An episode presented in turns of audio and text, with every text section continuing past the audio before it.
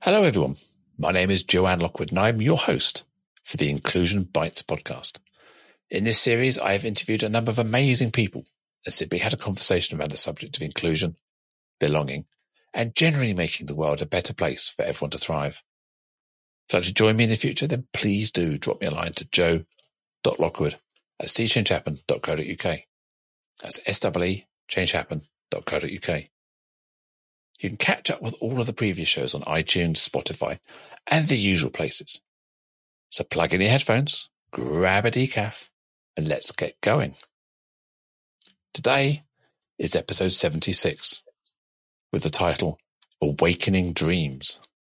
And I have the absolute honor and privilege to welcome my guest today, Ian Hatton. Ian describes himself as someone who builds conscious leaders. And when I asked Ian to describe his superpower, he said, radical self-acceptance of his flaws that enables him to radically accept others, no matter what. Hello, Ian. Welcome to the show. Hi, Joe. It's so good to be here. I've been looking forward to this since we met in October. Yes, we did in Dublin, wasn't it? At a global in speakers Dublin, summit. indeed. Yeah.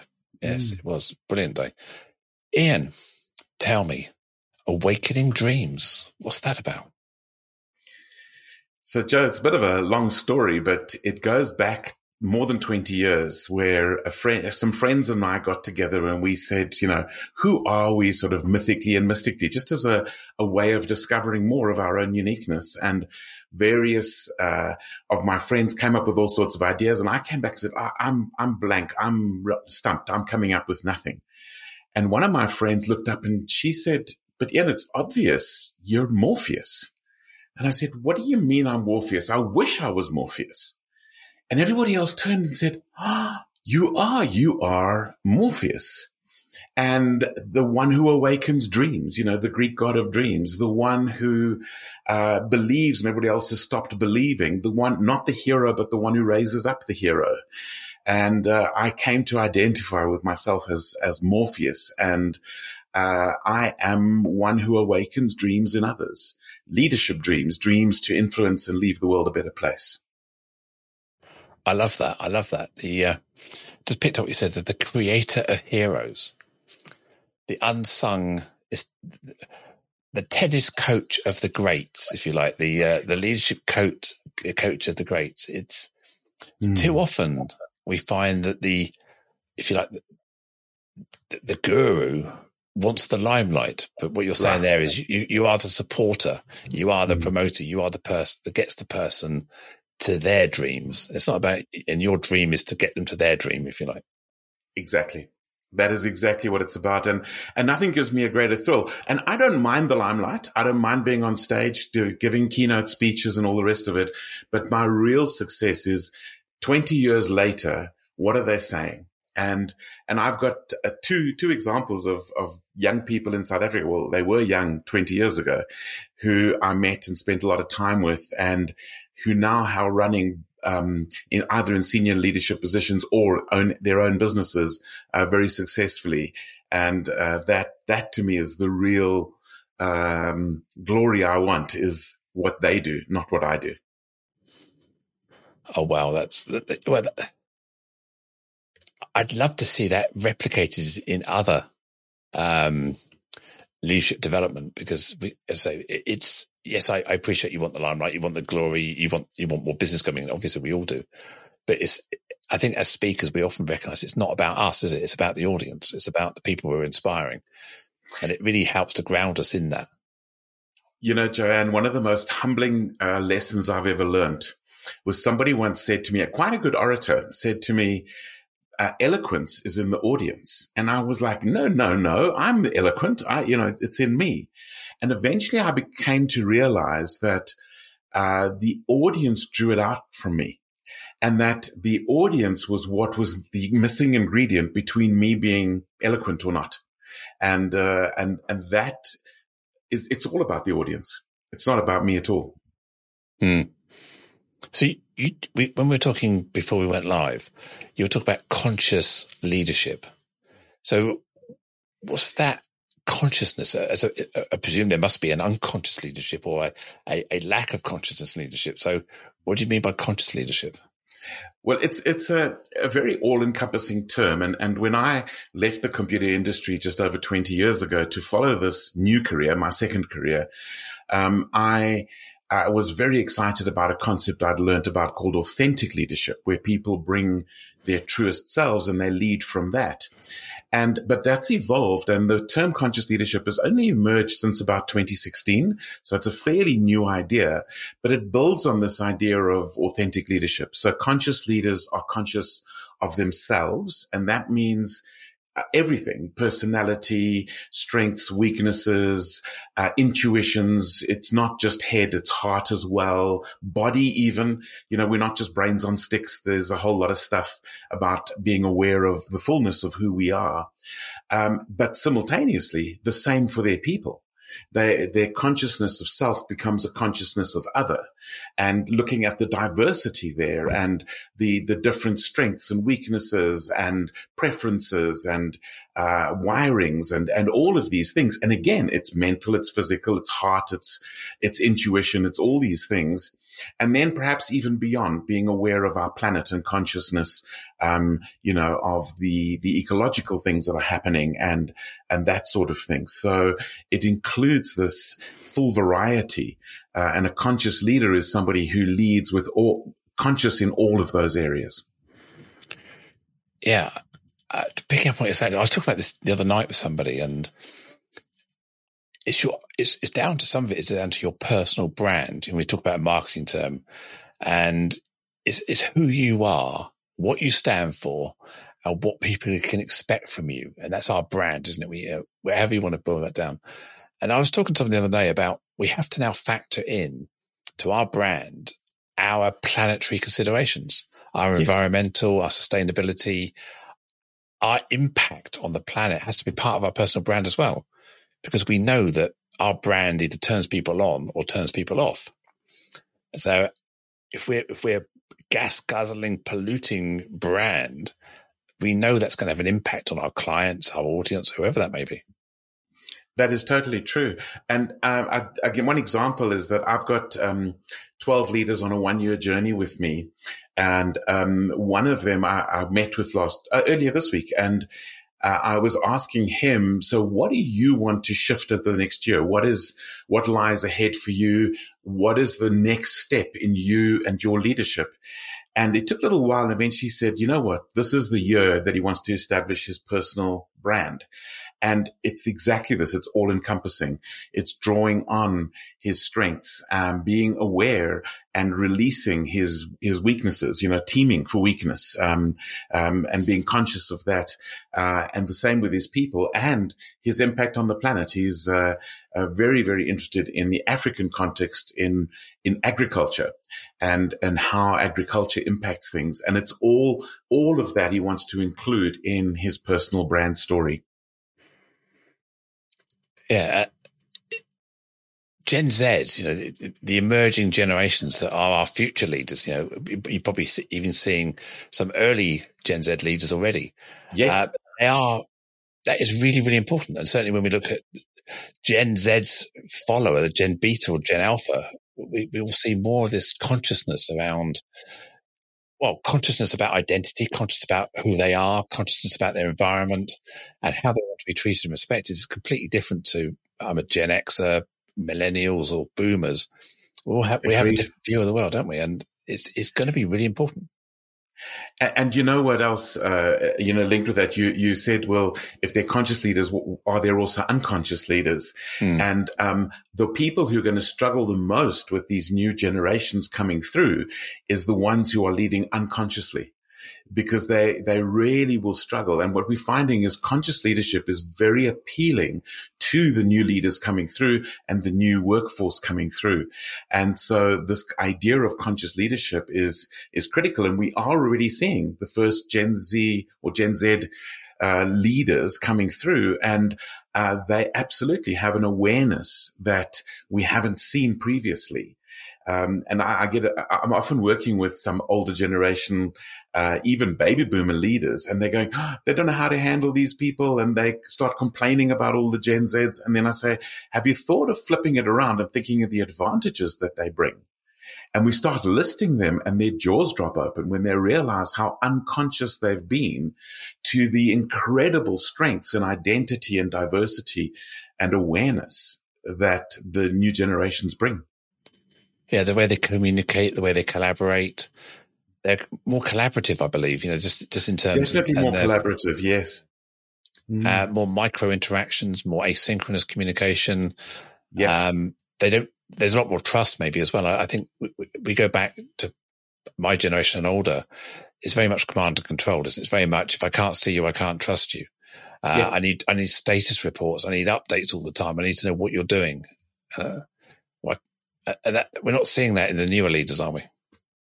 No, um, much more um, awareness, trust, uh, and in fact, what we're seeing is that um, so much where the the old style leadership tries to clamp down it breaks trust and it slows everything down so yeah. there's advantages in this high trust environment that is this more inclusive environment where things can speed up so what you'll find is in low trust environments um, leaders are creating this sort of clamp down space, as you said, command and control.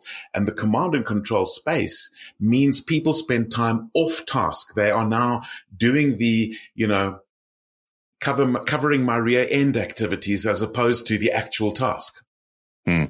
It's all the reporting, so it's all this. Yeah, that, there's mm. layers and layers and layers, and mm. and you know, I, I, don't know about you, but I, am a I'm a big fan of Trello and some of these these new tools where I'm not saying I'm, I'm, a, I'm an agile, agile, Scrum Master or, or, agile project manager myself, but I like the idea of having micro these sprints, these little activities. We're not big monolithic projects where we get to the end, look over our shoulder and go, oh, we've missed something. It's yes. collaborative all the way through, isn't it now? And, and, and that's a, a nightmare for some, but I think modern ways of, modern ways of working are, are much more about touch points, keeping in touch, you know, toolbox talks or start a day scrum type things. How are we doing this week? What are our problems? What are our challenges? Uh, let's get on with it then. And exactly. Exactly it, that. And, and the, the new tools are coming through. Uh, I was working with some leaders recently in a big global company and I was saying, so, you know, how competent are you with the new tools? And, uh, they will, well, you know, they still rely on email. And I'm saying, well, email's not a collaboration tool. And they were in a state of shock. And I'm going, well, you know, there, there's so many collaboration tools out there. Email is a, a you know, is based on, on the, the Memo in, Memo out, which was, you know, more than hundred years old. Um, these days we're looking to collaborate, but we want to do it virtually. So, you know, can you master these tools? And they realize that some of their biggest um, gaps in their leadership is they were blind to the tools that were available and and the mastery required to be able to collaborate in that way. So, let me ask you a, a kind of a. I think I know your answer to this. Are, are leaders born or are they bred? Uh, my answer is yes. and what I mean by that is that not everybody's going to be a Mahatma Gandhi or a Nelson Mandela or a Martin Luther King Jr. or a Mother Teresa or whoever you want to use as an example, uh, because I think there is an element of wiring for certain types of leadership. But if you then go back and let me just use those exact names I've just used, uh, Gandhi, Martin Luther King Jr., Nelson Mandela, and, and, uh, Mother Teresa, you'll find between them that there isn't one style of leadership. They're incredibly diverse in the way that they led, what they brought. And so for me, um, real leadership is discovering who you really are and bringing that to to the the influence that you want to bring on the world. And so the um, uh, there is this idea that uh, I've never met a leader who wasn't born. but then again, I've never met a good one who wasn't also made. Um, you know, look at Nelson Mandela's 27 years in prison. That made him in so many ways. Uh, and, and so when we look at the, the idea of yes, we need to be teachable. In fact, one of the most fatal flaws of leadership is to not be teachable. And so we do want to grow, but actually we all have the opportunity to lead, whether it is as a parent, you're a leader. If you're a teacher, you're a leader. If you're a, a, a friend or a consultant or you're influencing the moment you're influencing others, you are a leader. You might never become, you know, the president of the United States, but those are not the only leaders in the world. Anybody who influences others is a leader and I, I always say that we we are all inherently leaders. We have to lead ourselves. We have to set example, the social influence, all those kind of things. So yeah, I'm I'm a great believer in that, and I, I completely agree that some people do have a kind of an innate personality trait that makes whether it's their confidence or something that is not learned, it's just part of who they are. Mm. The, the, danger is we're not careful. We believe that certain people are better at leading, which again leads to biases and and denial of opportunity for people who are not ticking those boxes. You know, that maybe their voice isn't as powerful, as strong. Therefore, they have less authority when they speak and those, those kind of styles. But as you just mentioned, Mother Teresa, she mm. didn't have a loud, authoritative stance or voice, yet she still influenced many millions. Exactly. Exactly. And, and this idea of bringing your unique self to me is so central to it. So, um, one of the things I've had before is I've had uh, people come up to me during training when I'm showing them a particular leadership technique. In other words, the part of being made uh, as a leader. And I've had them come to me and say, no, no, but surely we should just reject all of this and we should, I should just try and be more like Steve Jobs. And then I go and I say, okay, fine have you have you heard Steve Jobs' commencement speech? Because his commencement speech says, if you want to have your biggest impact on the world, you need to be your unique self. In other words, Steve Jobs himself said, don't be like me. and, and so yes, we can learn techniques from others, but there is something about our unique impact on the world is going to be based on the full diversity of uniqueness that is within us. Yeah, and you can't suddenly start shouting and screaming at people for, as Steve Jobs often did, um, yes. without without building up your credentials as a leader to, to, to, have that level of respect. You can't just suddenly think, "Oh, I want to be Steve Jobs and act like a uh, right. act like him and, and get away with it." So yeah, not everyone can and there, lead and there the world. Many like very very Trump. successful leaders who never shouted and screamed at anybody. yeah, exactly, and different styles. And uh, yeah, we we see it, um, we're seeing it now with. Uh, um, I won't mention the person's name, but yeah, Twitter and Tesla yes. and uh, SpaceX. That so that's our leadership again. is different, but but there's, yeah. a, there's a neurodiversity in there as well. So we got to remember that not everybody is neurotypical, whatever that yes. means to, to, to people, and people have different approaches where empathy and compassion, or even logical, clear thinking, isn't a factor in everybody's leadership style. Exactly, exactly. So yeah. how do you um, how do you m- build the marriage between authenticity and consciousness? Because for me, when we think about some, say EQ, emotional intelligence, mm. part of that is about self awareness and then self regulation. If you're self regulating, do you lose some of your authenticity? If we're learning to be leaders and learning adapting our style, what is the true self? Are we putting a mask on? I, I, love I love this question. It's it's actually one of my favorite questions, and it's and it's uh, brilliantly worded. Thank you. So, Joe, in this case, um, emotional intelligence does include um, a level of self management, and that to me actually does align with consciousness. So, if you take, for example, the person who has a really bad day at work, and they arrive home, and and the dog does something, and the first thing they do is they kick the dog you know, that to me is not conscious leadership because it wasn't the dog's fault that they had a bad day at work. Or conversely, you know, I had a, a row with my partner this morning and I arrive at work and I now take it out on my staff. It may be authentic, but it is not conscious um, and, and conscious leadership. But the idea for me of authentic is that I am, am, am self-examining. I'm self-aware. Um, I am going to bring my unique personality, my, my genius.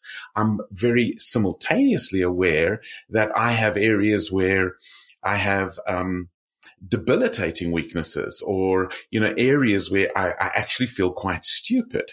Um, and, uh, and so I want to be aware and authentic about all of that and say, I know where I need help and let me get that help. Let me be vulnerable enough to be um, to get that help. Let me be transparent enough. And that is really what I mean by authentic. Authentic is not, I'm just going to vent and take out something that's there and bring it and project it over here.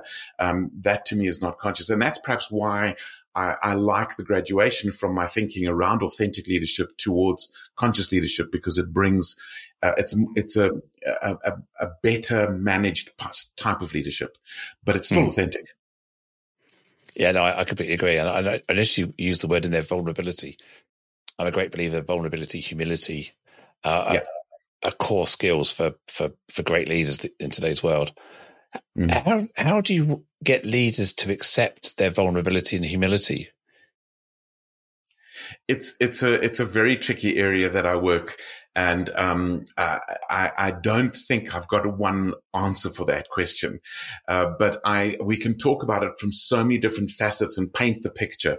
So, for example, if we're talking about uh, trust, so many people say, "Oh, well, you know, how, I don't know how important this trust is, and I just need to be myself," and, and, and this sort of thing. And and what we've seen as as the research is emerging from trust is that trust is in some ways the precursor and more important to than than engagement without trust, there's, and the consequences of low trust are actually more extreme than the consequences of, of, of not having people fully engaged.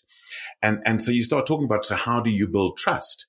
And everybody kind of goes, Oh, well, you know, I've got integrity. And then you say, okay, do you have integrity with yourself? And now suddenly they're taken aback. What do you mean? I say, well, when you commit to something in your own life, do you always do it? are you authentic with yourself? Are you able to, to build that authenticity with self? And then they kind of start to realize this is quite tricky now and say, well, you know, if you're saying, well, I always practice integrity with my people, but I don't have integrity with myself. Where does that leave you? You know, are they not picking up on that lack of integrity with self? What do they think if you say, well, you know, yes, my, I'm true to my word. And then they hear you lying to your partner, you know, or even lying to yourself, you know, and, and so there's this whole thing of a realization that, um, the, there's, there's a, a piece of vulnerability that if that's not in place, you cannot be trusted. And if you cannot be trusted, what's the impact on your leadership? And so it's, it's sort of building the case and, and trust is just one area that I work with that. Um, I think there's so many others. Uh, I mean, another one, uh, uh, probably one that's uh, very intuitive and obvious to you is that uh, if you want people to open up, you start by opening up.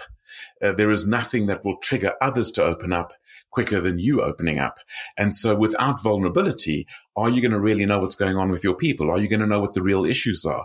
Um, if there's a potential safety issue or quality issue, is anybody going to speak up? If you're not prepared to be vulnerable, will they be vulnerable? Um, so yeah, you could, we, I, I work, uh, um, my principle, biggest principle of conscious leadership is it starts with self. In fact, my favorite saying for conscious leaders is I am my number one job every day I'm not my only job, but it starts with self leadership and then goes external. You've got to be a little bit vulnerable to be able to do that. Hmm. So trust sort of feeds into one of the new buzzwords we're talking about, psychological safety, doesn't it? It's it's making sure that I can trust me with you. You you won't break me. Yes. And, and, and I think vulnerability is key to that because if you, if we are not vulnerable, how do people trust us? How do they know that it's actually safe? Yeah, uh, it, people want want to be listened to. They want to be heard. They want to know they can speak up. Yes, and if if they don't feel they've got a comfortable environment where they can do that, and then that's all all parts of the life cycle, the recruitment phase, the employment phase, the growing phase, whatever it may be. You you need to be able to have that confidence that you matter and you yes. will you will be you will be heard and that's and often we, we find that people start with this is what I think do you agree with me type sentences um not hey hey team we've got a challenge here who's got some ideas right and it's about flipping the the leaders there to coach and facilitate and to steer not to direct almost Well, one of the big skills there is this uh, almost balance between candor and curiosity. Hmm. You know, to to come in and say, I think we have a problem with our clients. This is this is this, the picture as I see it, um, and I'm basing that on this evidence. But I don't know if I'm seeing the whole picture. So I'd love to hear your opinion, you know. And so you're bringing in something quite direct, quite candid, but you're open to the possibility that you might be misinterpreting the data or not have all the data. And, and then you can get the discussion going and others can sort of say, well, I'm not sure about this interpretation of that. I interpreted that this way. And, and so you get a, a much a better quality conversation going around the issue. Yeah, I, think you're right there. It's, it's, it's starting off with that. What have I missed? here's my here's my perspective. What have I missed? Is kind of yes. the thing. Is I, I, exactly. I often talk about we, we spend a lot of our time disagreeing with with outcomes, and I I use the equation E plus R equals O: event, reaction, outcome. And we all, yep. we, all, we spend all of our life in O, talking about O's and outcomes, and that that could be someone's belief system, whatever it may be. But we very rarely talk about the plus, which is the the perspective of that event or that perspective of that situation. And I've, I was trying to encourage people, if we can start talking about perspectives, that's very interesting. Why do you think that? Oh, wow. I never thought of that. Tell me more about that. So we may not actually align in outcomes because we don't all vote for the same party. We have right. different perspectives on who the best party is, but we can agree that I see why you you lean right and I lean left or you're centrist. So we can we can actually be very happy in each other's perspectives without having to agree with each other. This is totally, totally uh, correct. You know, one of the things we talk about is functional conflict. And, um, and so dysfunctional conflict is when there's no conflict. That's dysfunctional. And dysfunctional conflict is when there's rage or war, you know. But somewhere in the middle, there is this functional conflict where I have my perspective and then I, I'm really can hear your perspective and we go, oh, we've been arguing my outcome or my solution versus your solution. But now that we're aware of both perspectives, maybe there's a better solution that meets both of them. Hmm. And that's only possible. And that's functional conflict. That is where the result of the conflict is better than either of the two proposed ideas. Hmm. Yeah, I, I always say there's my idea, there's your idea, and there's the the shared idea, the the, the right. other, the bigger idea, the, the joined idea. But very often we can't get to that shared idea when we are just talking about the idea. When we talk mm. about what's driving our ideas, what's my perspective, what's my evidence, what am I basing it on, then we can sort of go, oh, but if we did this, it actually addresses both. And mm. that's the key. I just I'm going to wind our both our memories back to Dublin, the conference we were both at. And what one thing that I, I still take away from that was the, speaker Jo Berry, who taught, who was uh, father was killed by the IRA, the British IRA, um, back in 1970 or early 80s, whenever it was, and how she sat down with the terrorists of the organisations who murdered her father. It was and, shocking, yes. Yeah, and thing I loved about it was the way she resolved that in her mind was we have to find a shared goal. What do we both want to achieve? And in, in her particular case, you've got to move past the argument or the, or the fact that someone's killed your father and move to the, we want to end conflict as being the shared goal. And if you can paint a shared goal, then you can both have that vision and work towards it. And then you acknowledge what happened in the past, but you move on from it because what's important is the future and the shared goal. Exactly. And, and, and it's, it was such a, a, a, shocking story, but at the same time gave such hope in, mm. in, in restoring and, and, and rebuilding and, and creating a better future. Yeah. It, it does take people to get to the mindset whereas I don't have to be right. I don't have to win. It's not about me winning. It's about we win. We, we all succeed, isn't it? That's you know, Joe, I, I, would venture that one of the number one problems I, I, I work with leaders is on the need to be right. Um, this is, uh, I, have seen this across South Africa. I've seen this across Africa. I've seen it in the Middle East and I've seen it even with a, a lot of leaders that I've worked with in Europe, uh, more than 80 countries now, leaders I've worked with. And the fascinating thing is there's this obsession and it, I think it's based on insecurity, which is why for me, consciousness is so vital. The, this obsession with needing to be right, needing to win arguments. And um, you you could win those battles, but you will lose the war. You'll lose the war of trust. You'll lose the war of engagement. You'll lose the war of leveraging people's genius. You you will shut down so much in the process that you'll win these little battles. And and to me, uh, one of my biggest arguments as leaders is leadership is not about being right. It's in fact got nothing to do with being right. It's about facilitating people's thinking. It's about facilitating people's growth. Uh, and and and the, the the moment you attach it to your need to be right.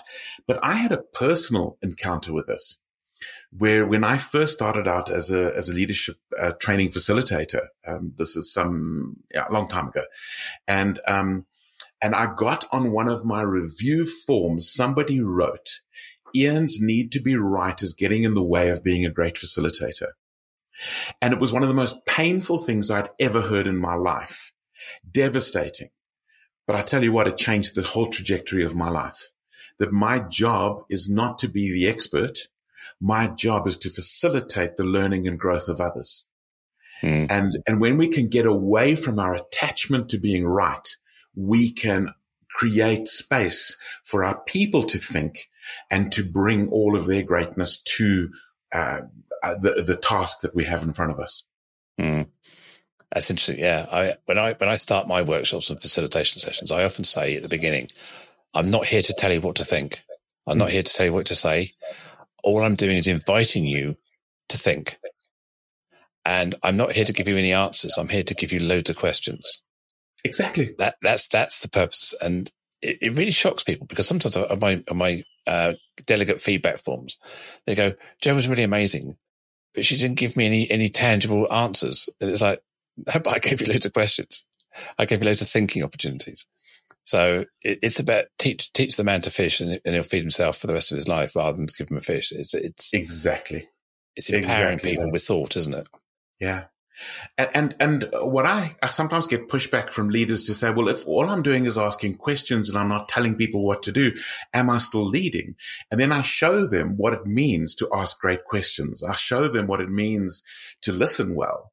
And they suddenly realize this is harder work than just telling people what to do, but it's much more sustainable. It gives me the opportunity that one day I'll be able to take leave, uh, take some vacation because, um, when I'm doing all the telling, I, I've, it's all on me. But if I can get my people thinking, if I can be asking them the right questions, um, and even when it comes to sort of, you know, semi sort of disciplinary type issues where somebody maybe has missed the mark or whatever, asking great questions puts more pressure on them than jumping in and saying, you must, you must, you must, um, which mm. kind of puts the focus on the leader instead of having them do the introspection. Yeah, I've certainly learned uh, my, my marriage is stronger by adopting a, a that approach. You know, I don't not having to be right. I ask questions. I seek clarification. So if I have a, a different perspective, I, I, I, try and phrase it as a question and, uh, and invite the conversation. And it frustrates the, the bejesus out of my wife because she, she gets really frustrated that I, I won't agree with her sometimes. And I just come up with loads of questions. She's, can't you just agree with me for once? I said, well, if I don't agree with you, what do you want me to do? Do you want me to just go, yes, dear? Or she says, sometimes I'd like that. Yes, please. I go, okay. So now I say, is this, is this a yes, dear question? Or is this a let's have a discussion question? we're quite playful with it. But yeah, uh-huh. it, it's, it, it is, and it's, if you have this stance where you, you, you challenge people with questions, and I don't mean aggressively challenge, I'm just saying, wow, that's interesting. I never thought of it that way. Tell me more. It allows you to, to get that person to even examine their own belief system Exactly. That they've, they've, probably thought about superficially. And certainly where we, we got polarized debates, um, around, let's just say vaccinations, not vaccinations. That's a kind of a global thing, wasn't it? Um, asking someone why they think it's important not to be vaccinated or what that means or, or, just tell me more. Tell me, oh wow, it's fascinating. Tell me more. And you find out that, that some of the debates are, are wafer thin and there's no depth to them. They're just very superficial, um, straw man type arguments and, or, or contradictory arguments. And it can be very a good way of engaging with somebody because they end up walking off going, Oh, I, I can't tell you, can't talk to you anyway. Yeah. Well, okay. And I keep, I keep doing that with people, uh, trying to find the answer. If you can, if you explain this to me, I'd love to, I'd love you to turn me. I'd love you to persuade me that I'm wrong or I have my views is different. And, and I really, I really, I, I, I actually ask people to challenge me on these things because I, I want to find out the answer that I've missed. And that's, that's the challenge, isn't it? I totally agree with you. And, and in this very polarized world, which seems to currently be becoming almost more polarized, um, we need the conversations and both sides are, are seem to be unwilling. And mm. uh, the, the whole for me of, of consciousness is being conscious that I might be wrong and, yeah. and that it's okay.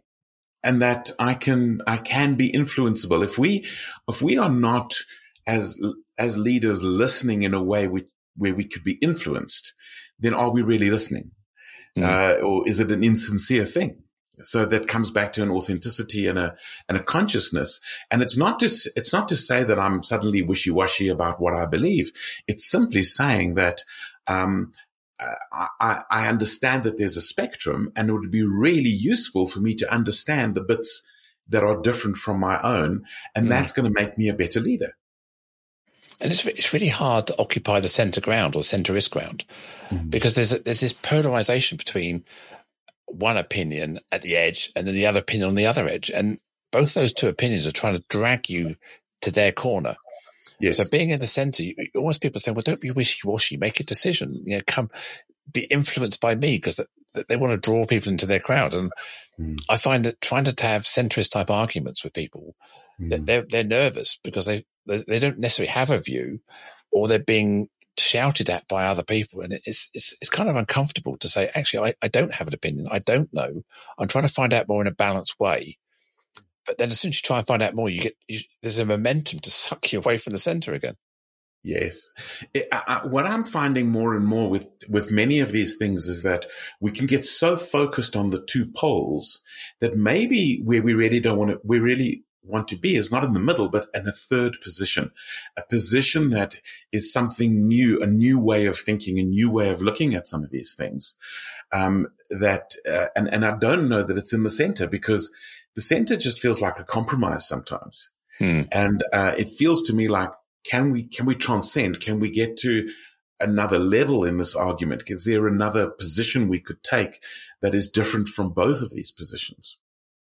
or recognizing that both positions have a perspective that is valid and yes. it's trying to work out it's trying to rationalize those two valid perspectives and i mean the example i use often is um, going back to the vax anti-vax thing is, is novak djokovic uh, the fiasco when he was in australia and he was quarantined and they kicked him out etc it could barred him from the open and i was determined not to like him because I, am I'm, I'm vax, I'm, I'm pro-vax, and he was anti, he was kind of anti. And I saw an interview with him, and the, the bit that, that gave me that, as you say, that third position was when he said, I want agency over my own body. I want to decide what I put into my body. And I went, yep, human right, human right, agency. Yeah. Okay. I, I, get it. I don't agree with your outcome, but I agree with your right for agency. And you exactly. can argue, yes, but you're doing stuff to other people. I don't know. I don't care what else he's doing, but yes. he has the right to agency. So yes. I can take that, that, as you say, that third position, that, that, that, that aerial view and go, okay, so how can we get agency to marry with society, et cetera, et cetera? So then we're having a different discussion, aren't we? It's not, yes. we're not angry with him. We're trying to, we're trying to work out how that can work. Exactly. Exactly. And that's getting to that, that other solution that, that doesn't require somebody to compromise their rights or their strong beliefs, but it allows them to, to, to still engage with the question and the issue and the implications of it. Yeah. And they, they, they explained the rules and he said, okay, I have agency. My decision is to leave. Goodbye. Thank you. Uh, he had choice. So yes. we weren't forcing him out. We, said, well, this is, this is the option.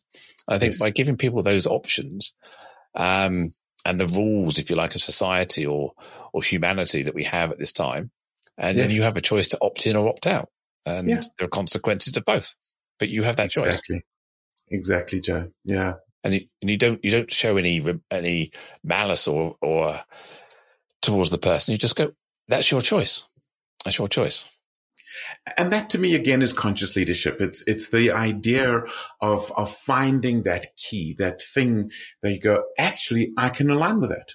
I can align with that. Um, and, and, and, and you know, imagine in the workplace, we've got so much diversity.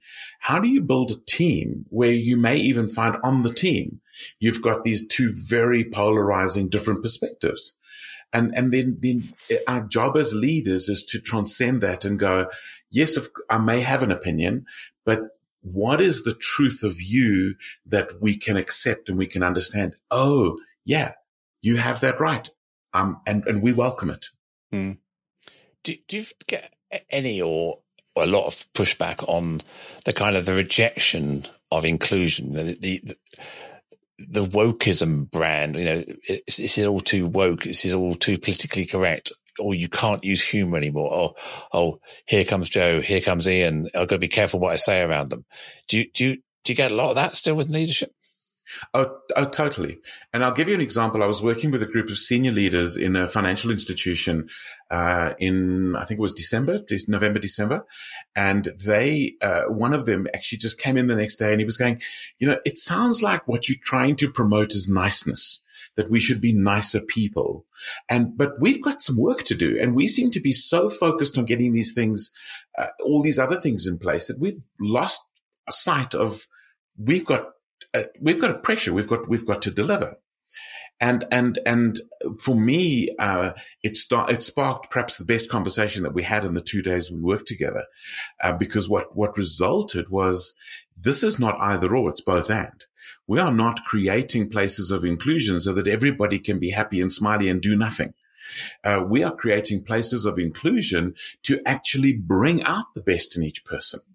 And, and we talked about how we could do that and specifically talking about, um, the, the telling style of leadership versus the asking style and saying, okay, um, how do we make sure that if we're doing an asking style of leadership, that it actually increases people's engagement towards the task.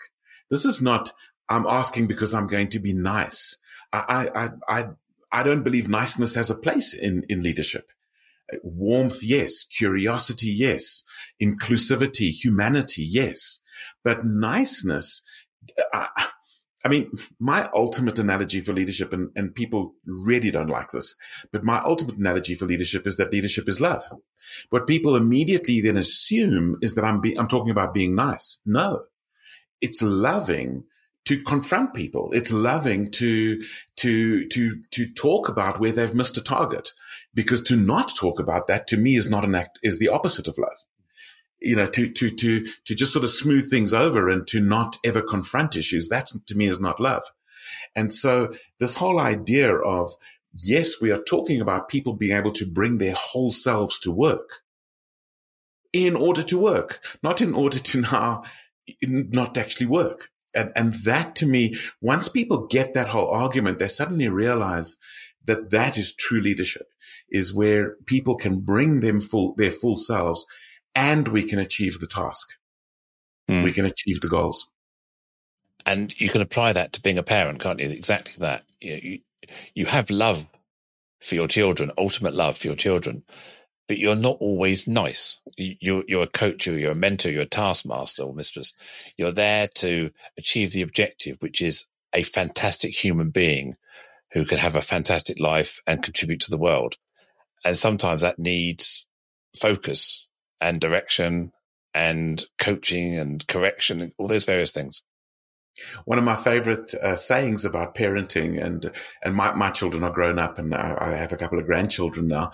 Um, but one of my favorite sayings about parenting is it's our it's not our job to raise children; it's our job to raise adults, people who can behave in the adult world, and and that means, for example, as you said earlier, um, getting people to think, uh, that our job is raising people who know how to think. And that's, that's an adult response. People who know how to think, people who can ask the difficult questions. And, and that you do not get by being nice. You get that by getting people thinking, which is asking the very difficult questions. Yeah. It, I mean, I, I, don't know about you, but I, I love someone to come up and challenge me with a question. You go, wow, um, I don't have an answer. No, I don't have an answer.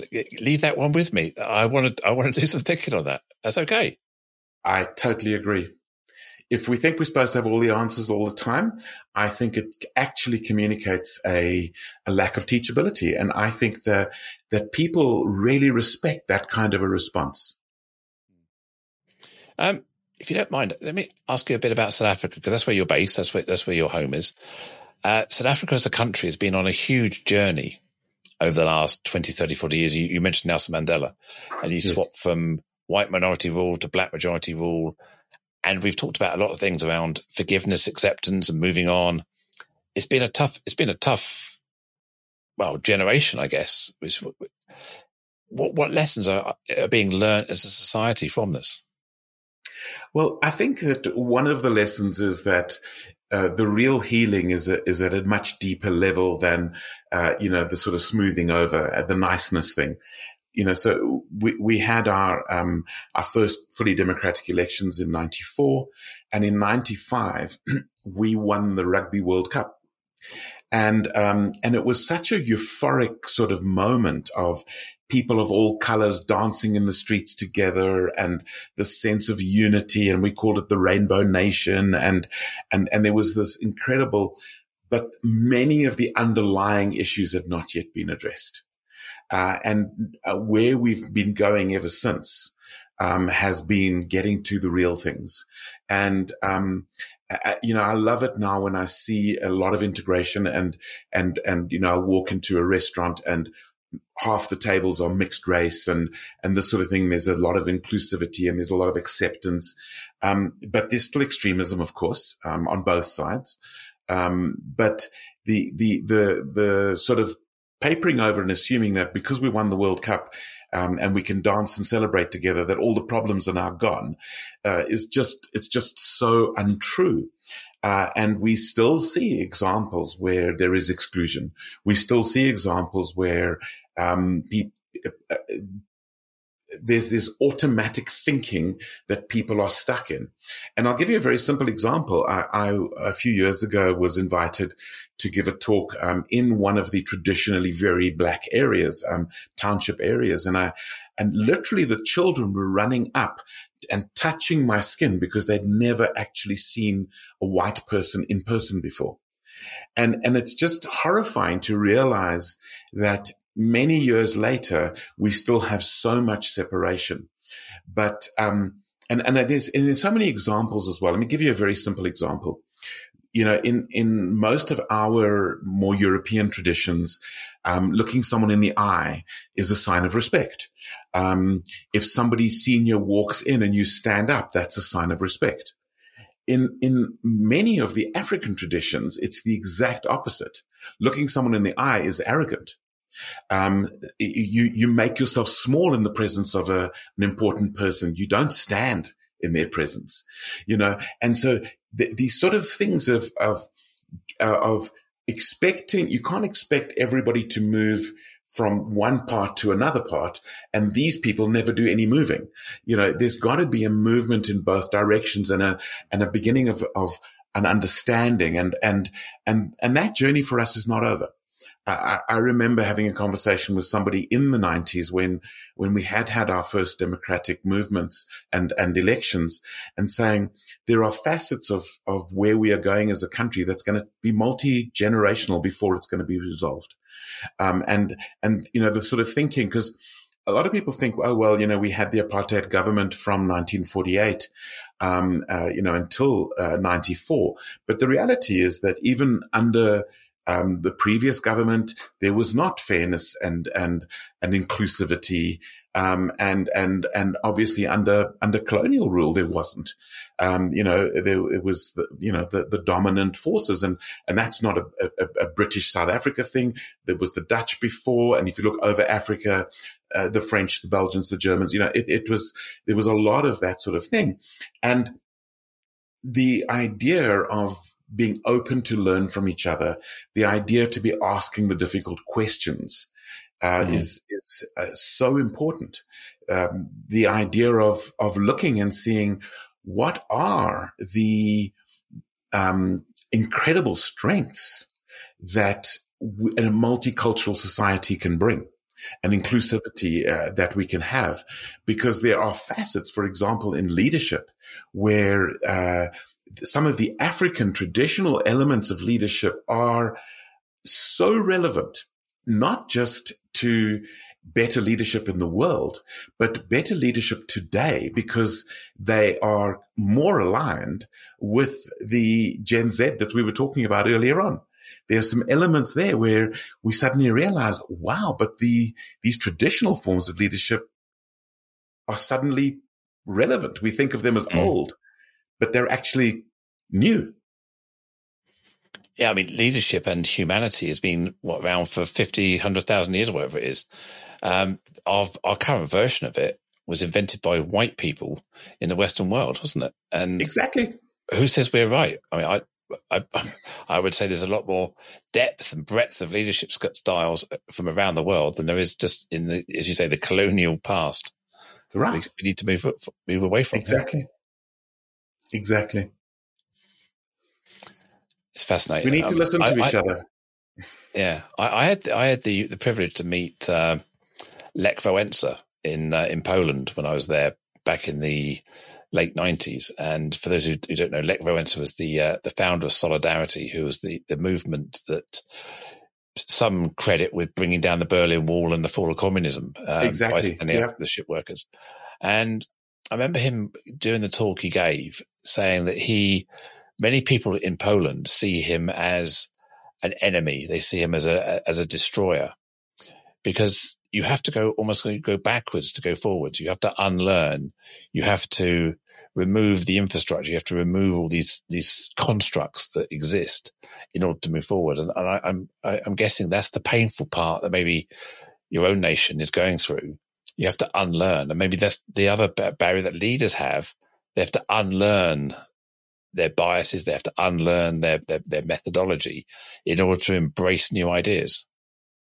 Yeah, it, it's so similar to the generational argument we were talking about earlier on, where we need to unlearn the ways of leading because they're not going to work with this new generation. And what can we learn from them? What can we learn from the diversity that is global? I have a mm. client um, who's just finished a, a, comprehensive program with us, um, and she's based in Malaysia. And she was astounded to realize some of the problems that we have in Africa, how similar they are in Malaysia um, where they also, ha- you know, went through things like, you know, we have um, our black economic empowerment, and people kind of go, "Oh, well, you know, this is reverse racism and things like this," and and she's talking about the dignity and, and the similar challenges that they faced in Malaysia, being independent and and trying to kind of reverse a lot of the traditional thinking, and it's mindsets on both sides mm-hmm. that need to shift and um, and and we're just realizing how much we have in common and some of the conversations that I've been having uh, because I have in my team you know, obviously people of of color and the conversations between her and the my people of color and going we have the same experience. And and what can we learn from each other and how can we then move things forward? Hmm. that's fascinating. I, I think it just shows that sharing of experiences with people from different perspectives actually brings together and either reinforce some of our, our thoughts and changes. So, yeah, I think it's, it's, it is important. And I, I think one of the things I've learned over the last four or five years is, is more talking, more listening, and well, more listening mainly, but, but not being afraid. I mean, one of the reasons I founded this podcast, it gave me a good excuse to talk to people from all around the world and hear different perspectives. And as a, as a, as a host, I try and ask most of the questions and not give many of my opinions. So it's, for me, it's, it's an excellent way of, of seeking new perspectives on the world. So I do appreciate that. Indeed. Ian, we, have been chatting for over an hour now we, before we pressed the record button and uh, in the green room. And it's been absolutely amazing talking to you and getting to know you better. And I, I can't wait for us to meet face to face somewhere else in the world, maybe, maybe Bali in a couple of years time or who knows. Maybe I get a trip to South Africa one day and I'll come and uh, knock on your door. So you you told me you've got a book coming out uh, sometime in 2023. Do you want to tell us a bit about that and how to get hold of you? Yes, so um, it's actually my first book of, um, but there are three coming over the next two years. But the first one is called Lead Like Morpheus: The Genius of Conscious Leadership, uh, and that one will be out sort of in the March uh, April timeframe here uh, in 2023, uh, and I'm very excited about that. And it's really bringing a, a lot. I seem to have lost Ian. Hi, Ian. Welcome back. I thought we'd lost you for good there. You got sucked into the matrix or something. So welcome back. I think when, when you disappeared, we were talking, I just asked you about your book and how people can get hold of you. Do you want to just remind us? Yes, indeed. So my book coming out in a few months time is Lead Like Morpheus, The Genius of Conscious Leadership. And uh, that's just bringing out all the theory of this inner journey of a leader resulting in external results and legacy that they can leave behind. So that's what the book is all about. And the best way for people to get hold of me is on LinkedIn. So uh, in LinkedIn, it's simply forward slash Ian Hatton, one word. Uh, very easy to get hold of me uh, that particular way. Uh, and then uh, what you might find up there is there's a, a little uh, QR code for doing a, little, a free assessment, a free conscious leader, leadership assessment that we have, which is called the Leadership Egg, the Essence Growth Gap Assessment. And that's a free little assessment that people can do. But yeah, LinkedIn is the best way to get hold of me. Fantastic. Many thanks, Ian. I'm sure everyone listening will agree there was much inspiration and stuff to ponder there, and also some challenging of perspective, which is fantastic. Mm-hmm. Uh, mm-hmm. so a huge thank you to you, the listener, for tuning in, for listening this far. Please do subscribe if you're not already to keep updated on future episodes of the Inclusion Bites podcast. That's B-I-T-E-S. Tell your friends, tell your colleagues, share the love. I have a number of other exciting guests. Can they be more exciting? I had no idea. You have to find out. A number of other exciting guests lined up that I'm sure you'll be equally inspired by over the next few weeks and months. And of course, if you'd like to be a guest, I'd love to hear from you. As I would also welcome any comments, feedback, or suggestions. Just drop me an email to joe.lockwood at seechangehappen.co.uk. Let me know how we can improve, if that's possible. So finally, my name is Joanne Lockwood, and it has been an absolute pleasure to host this podcast for you today. Catch you next time. Bye.